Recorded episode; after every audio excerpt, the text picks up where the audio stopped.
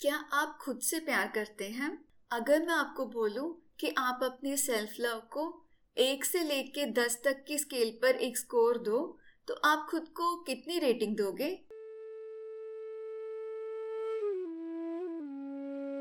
Hello ladies मैं नम्रता Edward क्षितिज, आपका soul searching three पर स्वागत करती हूँ।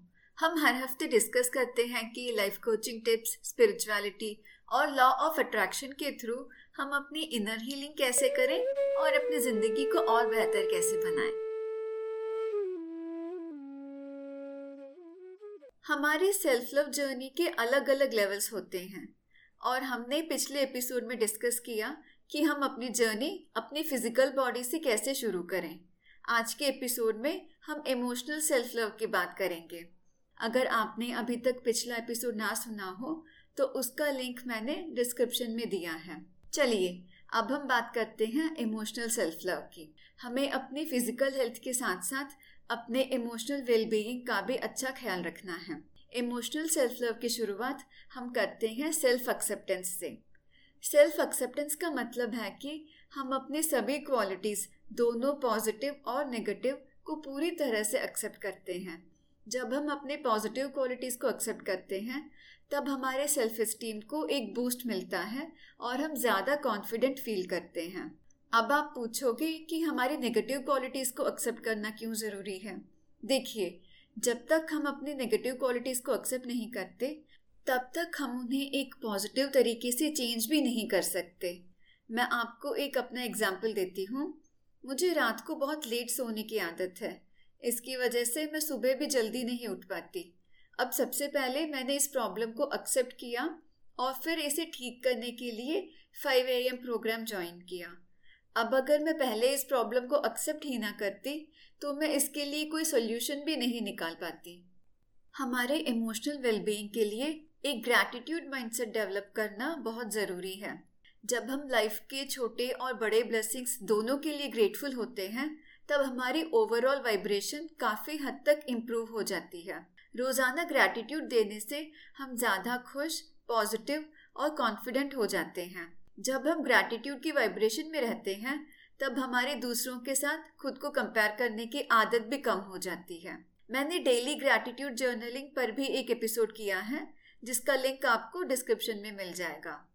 इमोशनल लेवल पर सेल्फ लव बिल्ड करने के लिए एक बहुत ही ज़रूरी हैबिट है पॉजिटिव सेल्फ टॉक खुद से बातें तो हम सब करते हैं, लेकिन अक्सर हमारी सेल्फ टॉक ज़्यादा नेगेटिव और कम पॉजिटिव होती है। तो हमें इस पैटर्न को बदलना होगा और इसका एक आसान सा तरीका है खुद को कॉम्प्लीमेंट्स देना। आप खुद को बोल सकते हैं, यार, तुम कितने काइंड हो।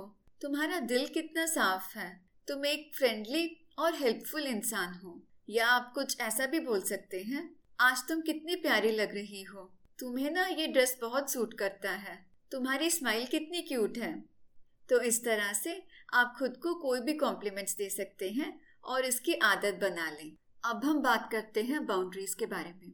बाउंड्रीज कुछ ऐसे लिमिट्स होते हैं जो डिफाइन करते हैं कि हमारे लिए क्या एक्सेप्टेबल है और क्या नहीं।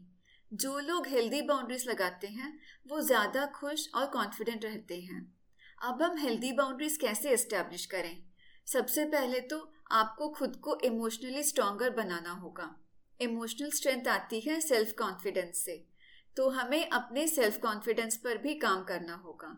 जो लोग इमोशनली स्ट्रांग और सेल्फ कॉन्फिडेंट होते हैं, वो ज़्यादा आराम से खुद की एनर्जी की प्रोटेक्शन कर पाते हैं। अगर आप खुद से ज़्यादा प्यार करना चाहते हो तो ज़िंदगी में ज़्यादा माइंडफुल बने। अक्सर लोग पास्ट के रिग्रेट्स के बारे में सोचते रहते हैं, या तो फ्यूचर की टेंशन लेते रहते हैं। अगर आप प्रेजेंट में जीने की और माइंडफुल होने की आदत डाल लें तो ज़िंदगी काफ़ी पीसफुल हो जाती है। आप माइंडफुलनेस के लिए मेडिटेशन ट्राई कर सकते हैं, प्राणायाम या ब्रीदिंग एक्सरसाइजेस सीख सकते हैं, या ईएफटी e जैसे टेक्निक्स भी प्रैक्टिस कर सकते हैं। आप एक सेल्फ लव जर्नल भी बना सकते हैं। इस जर्नल में आप सेल्फ लव अफर्मेशन लिख सकते हैं, खुद को कॉम्प्लीमेंट्स दे सकते हैं और अपने अचीवमेंट्स की लिस्ट बना सकते हैं। और आप खुद को प्यारे प्यारे लव लेटर्स भी लिख सकते हैं। वैसे खुद को लव लेटर लिखने वाला टिप ज़रूर फॉलो करना। हम सबकी एक डोमिनेंट वाइब्रेशन होती है। जो लोग खुद से प्यार करते हैं, उनकी वाइब्रेशन काफ़ी हाई होती है।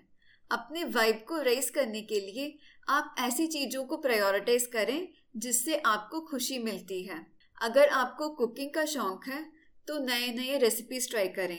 अगर आपको ड्राइंग या पेंटिंग का शौक है तो आप इसे अपनी हॉबी बना लें। ऐसे लोगों के साथ ज़्यादा टाइम स्पेंड करें, जिनसे आप प्यार करते हैं। अगर आपको रीडिंग अच्छा लगता है तो इसके लिए टाइम निकालें। कभी परिवार और दोस्तों के साथ कोई मूवी देख लें, या कभी किसी सोलो ट्रिप पर निकल जाएँ।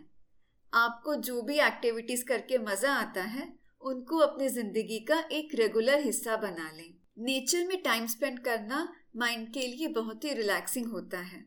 कोशिश करें कि आप डेली कुछ समय नेचर के बीच बिताएँ। अगर ये पॉसिबल नहीं हो तो आप अपने ही घर की बालकनी में कुछ फूलों के गमले रख सकते हो। अगर आप जानवरों से प्रेम करते हैं तो अपने घर के आसपास के जानवरों से दोस्ती करें। जानवरों की वाइब्रेशन बहुत पॉजिटिव होती है। उनकी संगत में हमारे स्ट्रेस लेवल्स कम हो जाते हैं और हम ज़्यादा रिलैक्स्ड और पीसफुल महसूस करते हैं। तो ये थे कुछ टिप्स अपने इमोशनल सेल्फ लव को डेवलप करने के लिए। मैं आशा करती हूँ कि आप इन टिप्स को अपनी लाइफ में फॉलो करेंगी। आज का एपिसोड सुनने के लिए आपका बहुत बहुत धन्यवाद। अगर आप मुझसे जुड़ना चाहते हैं या पर्सनल कोचिंग लेना चाहते हैं? तो मेरा Facebook page and Instagram profile Namrata Edward Kshitij के नाम से है। आप मुझे वहाँ पर कांटेक्ट कर सकते हैं। अपना ख्याल रखिए और हम बहुत जल्द अगले एपिसोड में मिलते हैं। बाय